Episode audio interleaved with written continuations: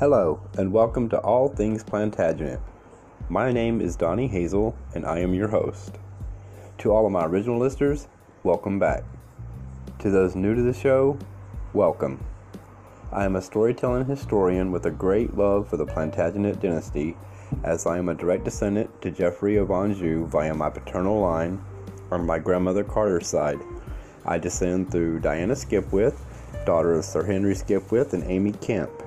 Diana married Captain Thomas Carter. They immigrated to the Americas in 1650, settling in Barford in Lancaster County, Virginia. So, with that said, please like and download the show as it helps other listeners learn about the show. If you wish to support this podcast, there is a link for you to do so, and it would be much appreciated as it would help with costs of maintaining the website www.allthingsplantagenet.com, where you can find the podcast as well as extra items for each episode you can read or download. You can also find great books and videos for sale as well. Feel free to also visit our Facebook page. A link is provided as well on the website. Okay, on to the episode.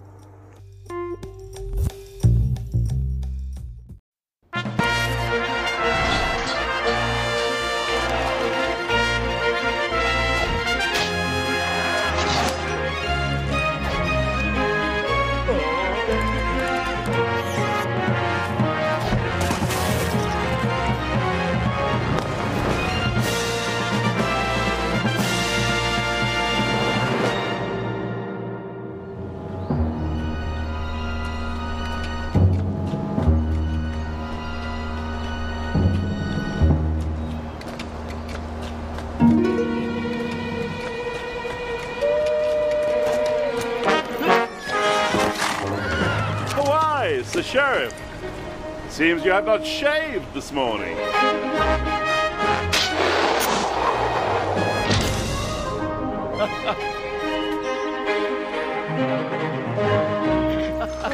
Curses, Robin. Once again, you've made a fool of me and my wicked schemes. In the lawless world of the Middle Ages, a poor man's only hope of justice lay with those bold men living lives of freedom in the forest, the legendary outlaws of medieval England. Heroes who bestrode the greenwood, fearlessly, wearing only tights and little short tunics that hardly covered their bottoms. The medieval outlaw has come to represent freedom and justice for the common man. But were there really outlaws like Robin Hood in medieval England? And if not, why do we think there were? And another thing, was the law so out of reach for ordinary people? And did the forest really represent freedom? And of course, the key question did outlaws never wear trousers? My investigation into medieval law and order starts on the trail of a real life 14th century outlaw gang in the tranquil village of Teigh in Rutland. Sweet, isn't it? One afternoon in 1340, however, the peace and quiet of this little village was shattered by a dramatic shootout.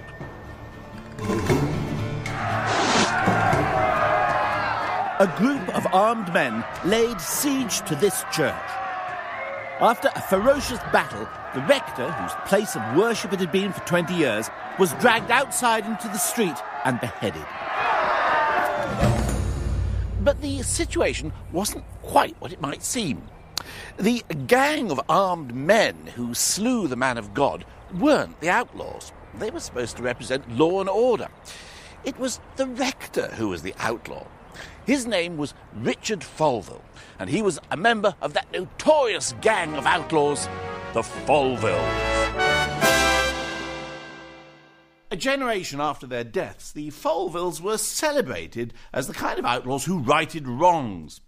One chronicle tells how they took the law into their own hands and rode out to right injustice by force of arms. Folville's laws became a synonym for justified robbery. So, were the Folvilles the real life Robin Hoods? Well, it would be nice if they were, but I'm afraid not. The Folvilles were aristocratic brothers whose father, was the lord of the manor of Ashby Folville. But why were the sons of nobility turning to crime? When old John de Folville died in 1310, he left his entire estate to his eldest son, which is what you did in those days. The younger sons were supposed to go into the church or join the army. In the Folvilles case, however, there were another six brothers, enough to take a third alternative form a gang and embark on a life of crime. According to local legend, this stone with its cross marks the spot where the Folvilles began their career as outlaws. For it was here that they helped murder a local bigwig. But you couldn't become an outlaw just like that. There were various requirements the Folvilles would have had to fulfill. The chief qualification for becoming an outlaw was failure to turn up for trial on three successive occasions. The Folvilles passed this test with flying colours. It meant that from now on they could practice as fully qualified outlaws, pursuing their trade of assault and robbery, extortion and kidnapping to fill their own pockets. And they weren't the only gangs of upper crust gentlemen who terrorised the country.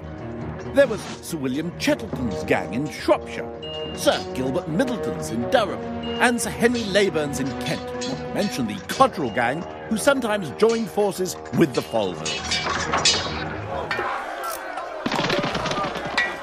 These aristocratic gangs weren't robbing from the rich to give to the poor. They were career criminals with a network of spies and informers and with political connections. John Bromyard, the Dominican friar and preacher, complained that England was more crime ridden than any other country, mainly because of the gentry turning to crime or employing thugs to do their robbing for them.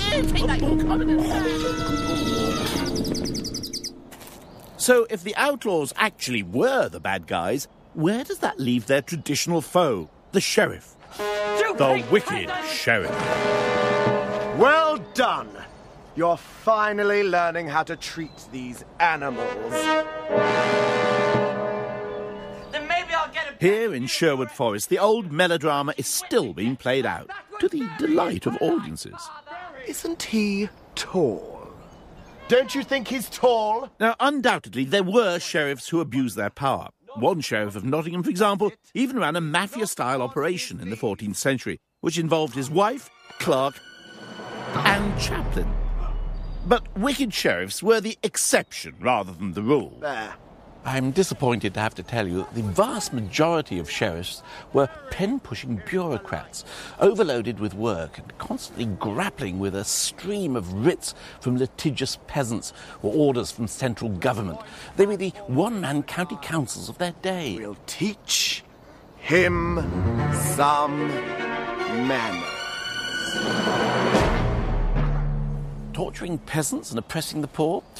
Most sheriffs were too busy organising the Home Guard or uh, tracking down regional cheeses for the royal household or a decent set of hunting dogs for the king. We like to think of this story of the outlaw as a black and white tale of goodies and bads. The reality was less clear cut. During the Middle Ages, the very notion of what an outlaw was changed dramatically, and so did the legal system the outlaws sought to avoid. In Anglo Saxon England, people had been accustomed to administering the law themselves. It was sort of neighbourhood watch. But with this big difference, you could make money out of it. You see, the Anglo Saxons weren't particularly bothered about punishments. What interested them was victim compensation, and there was a strict tariff. If the nose be mutilated, six shillings. If an ear be struck off, twelve shillings. Fifty shillings for an eye, fifty shillings for a foot, and ten shillings for the big toe. For each of the four front teeth, six shillings. For the tooth which stands next to them, four shillings. For that which stands next to that, three shillings. And then afterwards, for each a shilling. Being punched in the face could mean a windfall. This has to be my lucky day. Back then, to be declared an outlaw was a fearful thing indeed.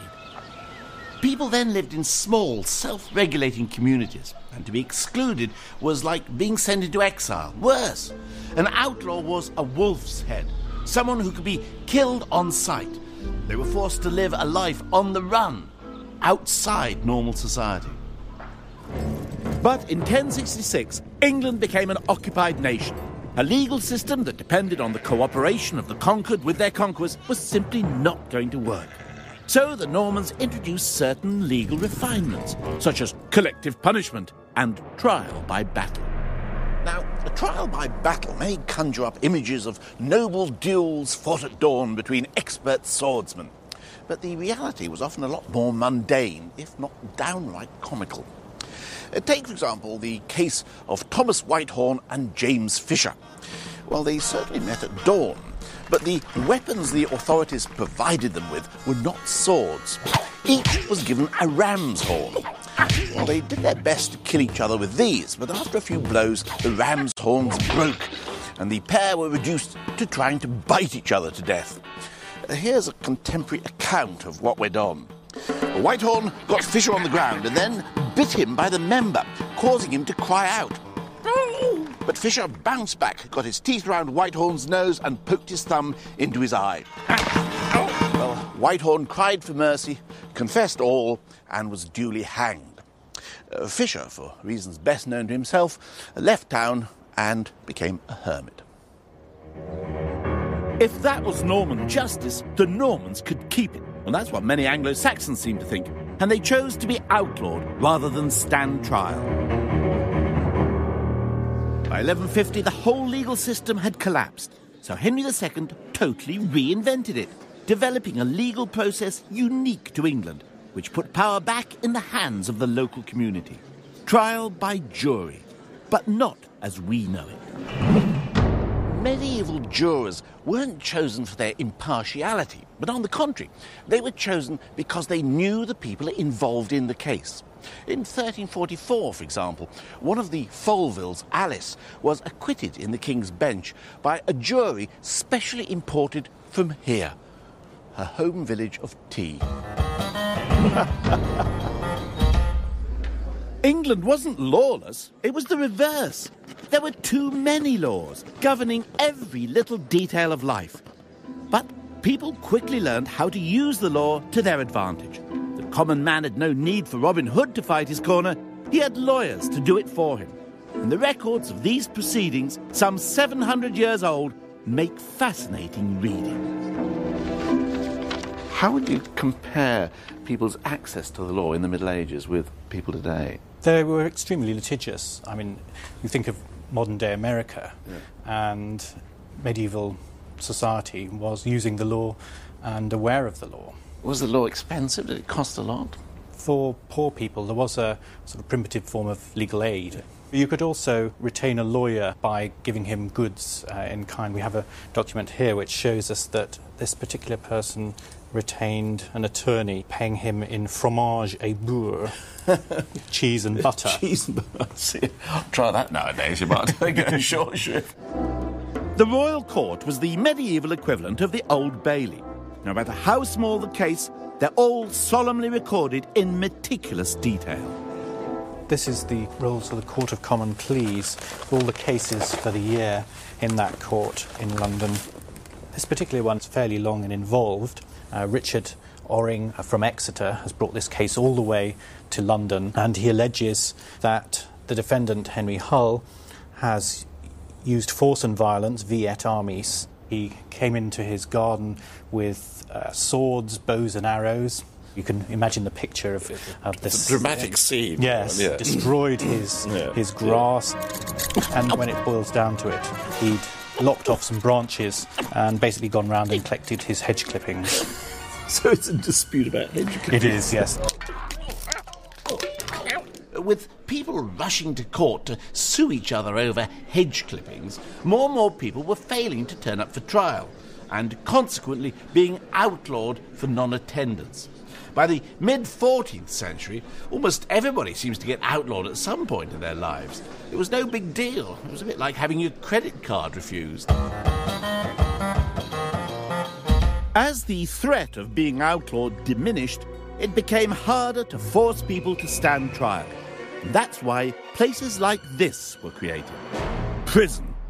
Not as a place of punishment, mind you, but as a means to force people to stand trial. Medieval prisons were privately owned and could be nice little earners. This one was built and owned by the Archbishop of York, and he made a packet out of it. Open for business in 1330, the prison at Hexham in Northumberland was the first purpose built prison in England. Believe it or not, you had to pay to get into prison as well as pay to get out. Jailers brewed their own beer and sold it to the inmates, who also had to pay for their bedding, their food, their fuel, and their lighting. Uh, prisoners without money were allowed out onto the streets to beg. Anything, as long as the Archbishop got his cash. Here at Hexham, there were different levels of comfort according to your wallet. The dungeon was for the penniless. No windows, fresh air, or, I hesitate to tell you, toilet facilities. Whereas on the ground floor, you did have a lavatory, and on the first floor, you had a fireplace. Or if you were really flush, you could live up here on the top floor with the jailer, who had not only a lavatory, but two fireplaces.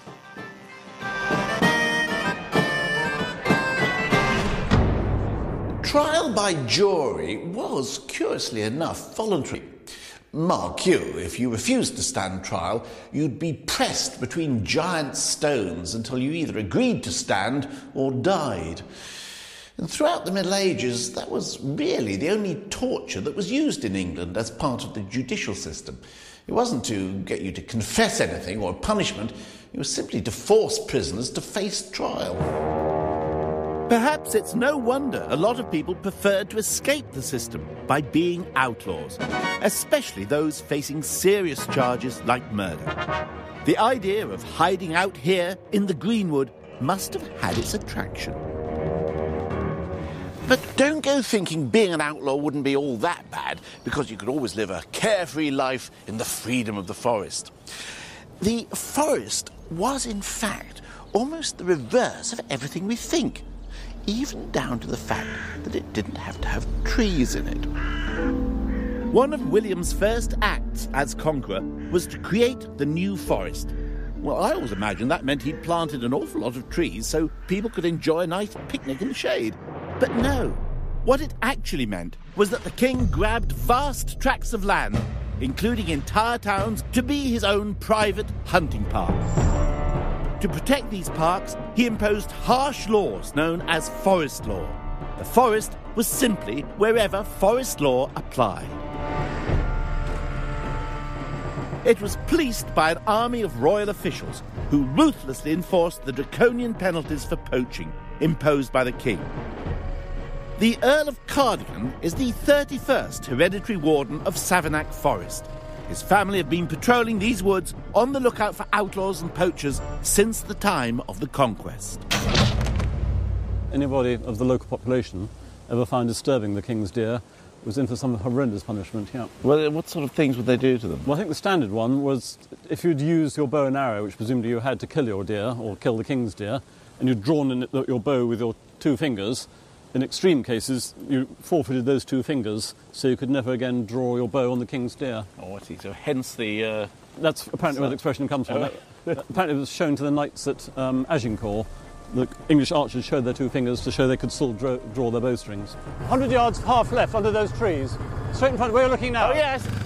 William the Conqueror was said to love stags as much as if he were their father, and Henry I put poaching on a par with murder. Richard I set the penalty for killing deer as removal of eyes and testicles. If you owned a farm on the edge of the forest and the king's deer came out and wiped out your crop, that was your bad luck. You couldn't even fence the, the royal deer out of your fields. You weren't even allowed to fence them out. No, in lots of ways, the, the deer were rated. The deer of the forest had more rights and privileges than the locals who lived around it. Maybe that's one of the reasons why the Robin Hood stories were so popular. They celebrated a time before the conquest when the forests were a place of freedom. Since the Normans, the forests had become a place of repression and brutal punishment. But once, people had been free to hunt and gather wood here, and that was never forgotten.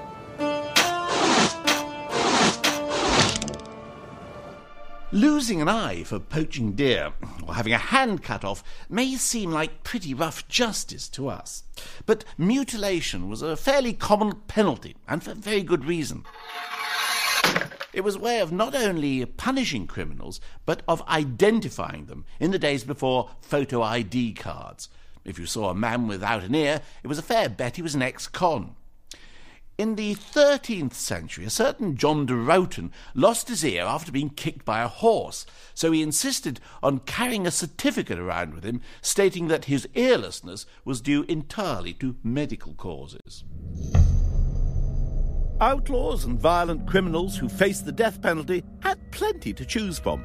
It all depended where they were to be executed.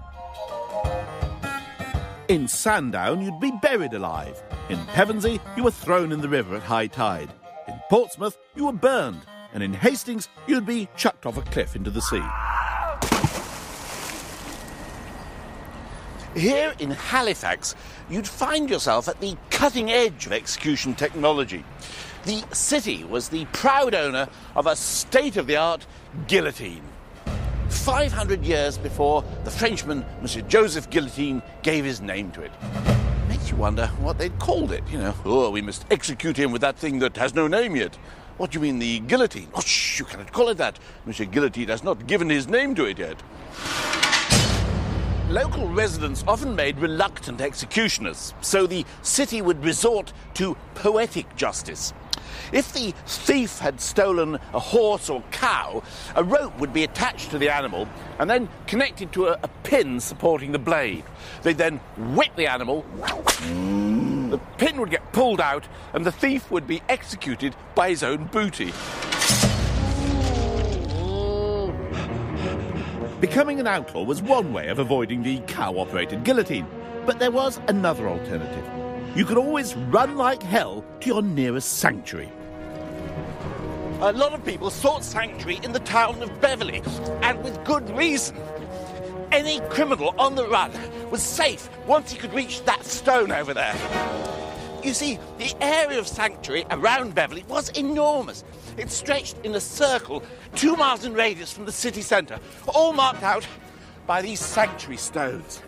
Once you reached here or could touch the stone, you were safe from prosecution. In fact, if I'd been being pursued and my pursuer killed me while I was on this side of the stone, he'd have to pay the church a fine of eight pounds.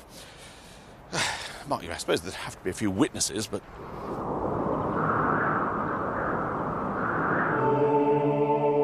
Here in Beverley, the heart of the sanctuary was the Minster.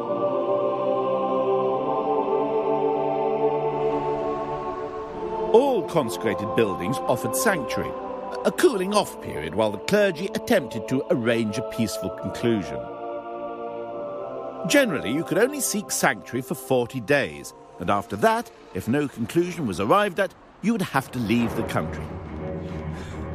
You'd be provided with a special outfit, carry a homemade wooden cross, have your thumb branded with the letter A, and then be told to hot foot it to your nearest port. The amount of time given to reach the port was seemingly random. One sanctuary man was given three weeks to travel from Norwich to Portsmouth, whereas another unlucky fellow was given just four days for the same journey. Once you reached the seaside, you'd be expected to get the first ship out of England. And for every day you didn't, you had to wade into the sea up to your knees as a sign of your willingness to go. It's the only known instance of paddling being used as a form of punishment.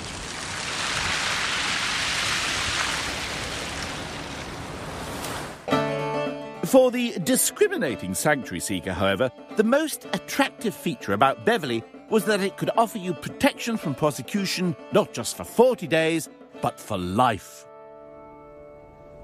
To qualify for a permanent position as a sanctuary man, sanctuary seekers would have to make a full confession of their crime and have it recorded in a register, which was kept here in the Minster at Beverley.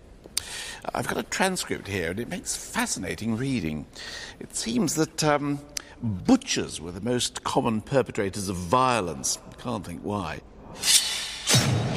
While the most frequent debtors were builders. So, not much change there then. The Minster is visible for miles around, and you can imagine it as a beacon attracting all the thieves and murderers and criminals of England to come and enjoy the amenities of this delightful town. In London, the situation got so out of control, Parliament was petitioned over the way violent outlaws and criminals were using Sanctuary as a legal hideout. By day, they lie low, and by night, they venture out to commit their murders, robberies, and felonies. But it wasn't just the church that was harbouring outlaws. So was that other great pillar of society, the gentry, some of whom were running crime syndicates from their castles. The truth is, there was very little difference between the outlaws and the fighting men of the gentry and aristocratic classes. In fact, very often they were one and the same. The Folville gang, for example, were in cahoots with the nobleman who ran this gaff, Rockingham Castle.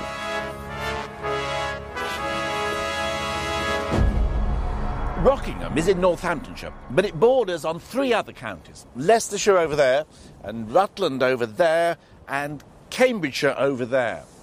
And it was here that Sir Robert de Vere entertained fugitives and outlaws from all four shires. Sir Robert was meant to be the custodian of this royal castle and the keeper of the royal forest, and yet the whole place was a viper's nest of criminality. One contemporary wrote, Sometimes 20 armed men, sometimes 30, come to De Vere at the castle, and they leave at dawn or during the night. He shuts the gate on the side facing the town. They can leave secretly via a postern. Those bringing provisions to the castle are not allowed to enter, lest they should come to know those armed men. Very hugger mugger.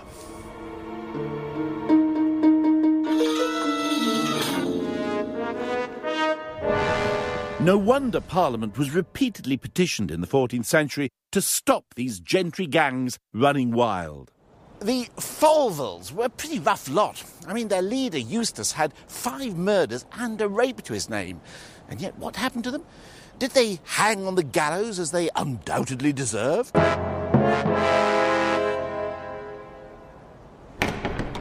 Well, not exactly. After 16 years of crime, all the surviving Folvilles were pardoned, and they died respectable men. Sir Eustace here was even knighted for his good services to the crown. But how could a violent outlaw like Eustace have become one of the king's trusted knights? Well, pardoning outlaws in return for military service allowed the king to harness the skills of these violent men to his own ends. And in the absence of a standing army, the country came to depend on them. In societies where violent conflict was common, courage and aggressiveness were prized qualities in a man. But there was something special about England. In the rest of Europe, knights were aristocrats and knighthood was inherited. But in England, just anyone could win a knighthood. The road to advancement meant being a warrior when there was a war on, and perhaps a robber when there wasn't. Sometime after his death, one of the chroniclers described Eustace not as a reformed murderer and rapist, but as a wild and daring man.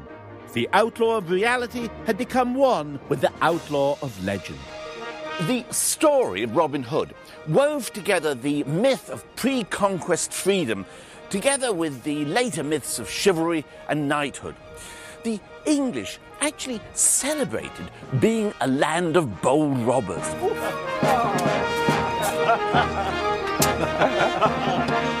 the story of the outlaw is not to be found on the periphery of English history. It lies close to the heart of what made England England.